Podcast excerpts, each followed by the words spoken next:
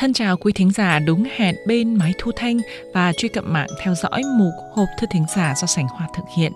Chúc quý vị và các bạn ngày đầu tuần suôn sẻ, tâm trạng thành thơi và nhẹ nhõm. Vào giờ này tuần trước, Sảnh Hoa có giới thiệu với quý vị và các bạn hai vị trạng nguyên nổi tiếng trong lịch sử Trung Quốc là Tôn Phụng Già và Văn Thiên Tường. Họ là những nhân tài nổi tiếng sống trong thời cổ đại khác nhau. Mặc dù có sự đóng góp đáng kể đối với xã hội lúc bấy giờ, nhưng họ không tránh khỏi phải chịu sự ảnh hưởng về hạn chế, bất cập của chế độ phong kiến trong thời đại sống của họ.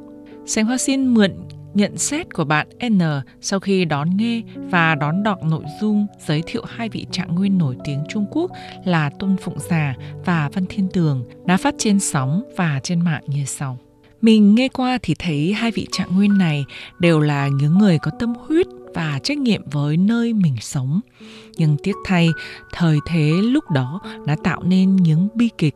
Mình nghĩ trên đời những người dám khẳng khái nói thẳng như họ rất ít.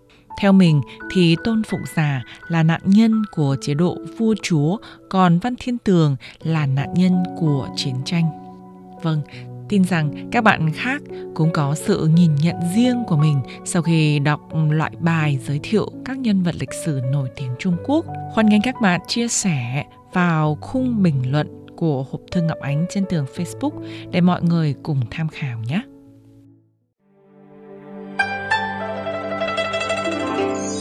Mời quý vị và các bạn theo dõi tiếp chuyên mục Hộp thư thính giả Đài Phát thanh Quốc tế Trung Quốc do Sảnh Hoa thực hiện. Sau đây, Sảnh Hoa xin giới thiệu vắn tắt với các bạn ba vị trạng nguyên ở thời đại khác nhau trong lịch sử Trung Quốc là Thôi Nguyên Hàn, Quách Tử Nghi và Vương Duy. Trước hết xin giới thiệu với các bạn trạng nguyên Thôi Nguyên Hàn.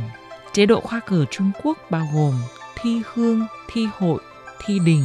Người xếp đầu bảng lần lượt là giải nguyên, hội nguyên và trạng nguyên, gọi chung là tam nguyên.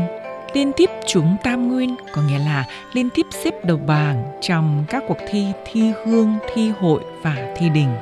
Người liên tiếp chúng tam nguyên có thể tra cứu trong lịch sử khoa cử trạng nguyên Trung Quốc có trạng nguyên Thôi Nguyên Hàn. Năm thứ hai kiến trung đời vua Đường Đức Tông, tức năm 781 Cầu Nguyên. Thôi Nguyên Hàn sinh năm 729 đến 795, là người An Bình Bác Lăng, nay là Định Châu tỉnh Hà Bắc.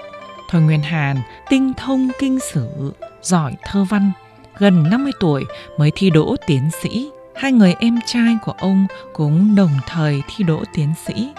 Sau khi thi đỗ trạng nguyên, ông đều xếp đầu bảng trong khoa thi các môn bác, học, hồng tử khoa hiền lương phương chính, trực ngôn cực giám năm 787. Ông được mời vào triều đình giữ chức Thái Thường Tiến Sĩ.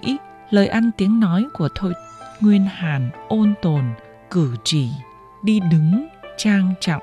Thế nhưng ông có đức tính ngay thẳng mạnh mẽ, không dễ được những người nịnh đời chấp nhận làm quan chưa được hai năm ông liền bị hạ chức không bao lâu bệnh nặng qua đời. Thôi Nguyên Hàn thuộc loại học giả, quan lưu, điển hình. Tính tình ông cô độc và kỳ quặc. Ông rất ít giao du với bạn bè. Suốt đời ông chỉ ham mê học hành, có tài viết những đối sách, viết bia chí Trong cuốn Toàn đường thi còn giữ lại bảy bài thơ của ông. Tiếp theo, Sảnh Hoa xin giới thiệu với quý vị và các bạn về trạng nguyên Quách Tử Nghi, vị trạng nguyên duy nhất từ võ trạng nguyên đến chức tể tướng. Trong các thế hệ trạng nguyên, chỉ có Quách Tử Nghi thời kỳ khai nguyên nhà đường là vị trạng nguyên duy nhất từ võ trạng nguyên đến trạng nguyên tể tướng. Quách Tử Nghi sinh năm 697 đến 781, dân tộc Hán, là nhà quân sự nổi tiếng thời nhà Đường. Ngay từ nhỏ, ông đã thích đọc binh thư, tập võ nghệ, thân hình Quách Tử Nghi vạm vỡ, nét mặt tuấn tú, không những võ nghệ cao cường, động tác điêu luyện mà còn có đức tính công bằng vô tư, không sợ quyền quý. Truyền rằng năm 20 tuổi, ông vi phạm kỷ luật quân sự liền bị đem đi chặt đầu theo quân lệnh. Trên đường bị giải ra pháp trường. Ông được nhà thơ nổi tiếng Lý Bạch phát hiện. Lý Bạch thấy ông diện mạo phi thường, hiền ngang không sợ chết. Cảm thấy hết sức đáng tiếc, Lý Bạch cho rằng con người như thế này nhất định sẽ làm nên sự nghiệp Thế là bền lấy chức quan của mình đứng ra bảo lãnh cho Quách Tử Nghi. Thế là Quách Tử Nghi được cứu. Sau khi Quách Tử Nghi trúng cao đẳng trong cuộc thi võ cử, bèn được nhậm chức Mạc Lưu trưởng trong Mạc Phủ Cấm quân của nhà vua. Do nhiều lần thắng trận lập công cho nên ông cũng nhiều lần được cân nhắc lên các chức quan trong triều. Năm 755 nổ ra cuộc an sử chi loạn, Quách Tử Nghi đã dẫn quân đánh bại Sử Tư Minh tại Hà Bắc, sau đó tiếp tục thu hồi hai cố đô là Lạc Dương và Tràng An. Sau đó, ông được phong làm quận vương Phồn Dương. Đến đời vua Đường Đại Tông, Quách Tử Nghi lại dẹp yên bạo loạn, bảo vệ an ninh nhà nước. Trong suốt cuộc đời binh mã của mình, Quách Tử Nghi nhiều lần lập công cho đến năm 84 tuổi mới từ biệt chiến trường thiên hạ vì có Quách Tử Nghi mà được hưởng hơn 20 năm Thái Bình. Tin rằng nhiều bạn tương đối quen thuộc tên tuổi của Vương Duy, nhà thơ nổi tiếng đời nhà Đường Trung. Ông là vị trạng nguyên có thành tựu thi họa cao nhất. Vương Duy là vị trạng nguyên khoa Tân mặt năm thứ 19 đường Khai Nguyên, tức năm 731 cùng nguyên. Ông có thành tựu cao nhất về thơ họa trong lịch sử trạng nguyên Trung Quốc.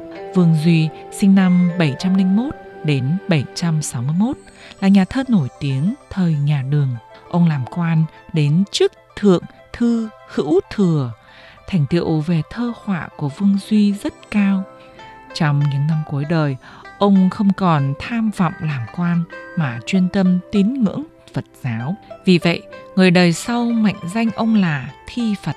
Ngay từ nhỏ, Vương Duy đã có trí thông minh phi thường, rất giỏi về âm nhạc, thơ ca. Năm 21 tuổi, ông đã thi đỗ tiến sĩ. Ngay từ thời trai trẻ, Vương Duy đã có hoài bão tích cực về chính trị, về sau, do thời cuộc luôn luôn thay đổi khôn lường, cho nên hoài bão chính trị của ông mới lắng dần xuống. Ông ăn chay niệm Phật đến hơn 40 tuổi, ông cho xây ngôi biệt thự tại ngoại ô Tràng An, sống trong đời nửa quan, nửa ẩn. Các bạn thân mến, do thời gian có hạn, chương trình hôm nay xin khép lại tại đây. Cảm ơn sự quan tâm theo dõi của các bạn. Thân ái chào các bạn.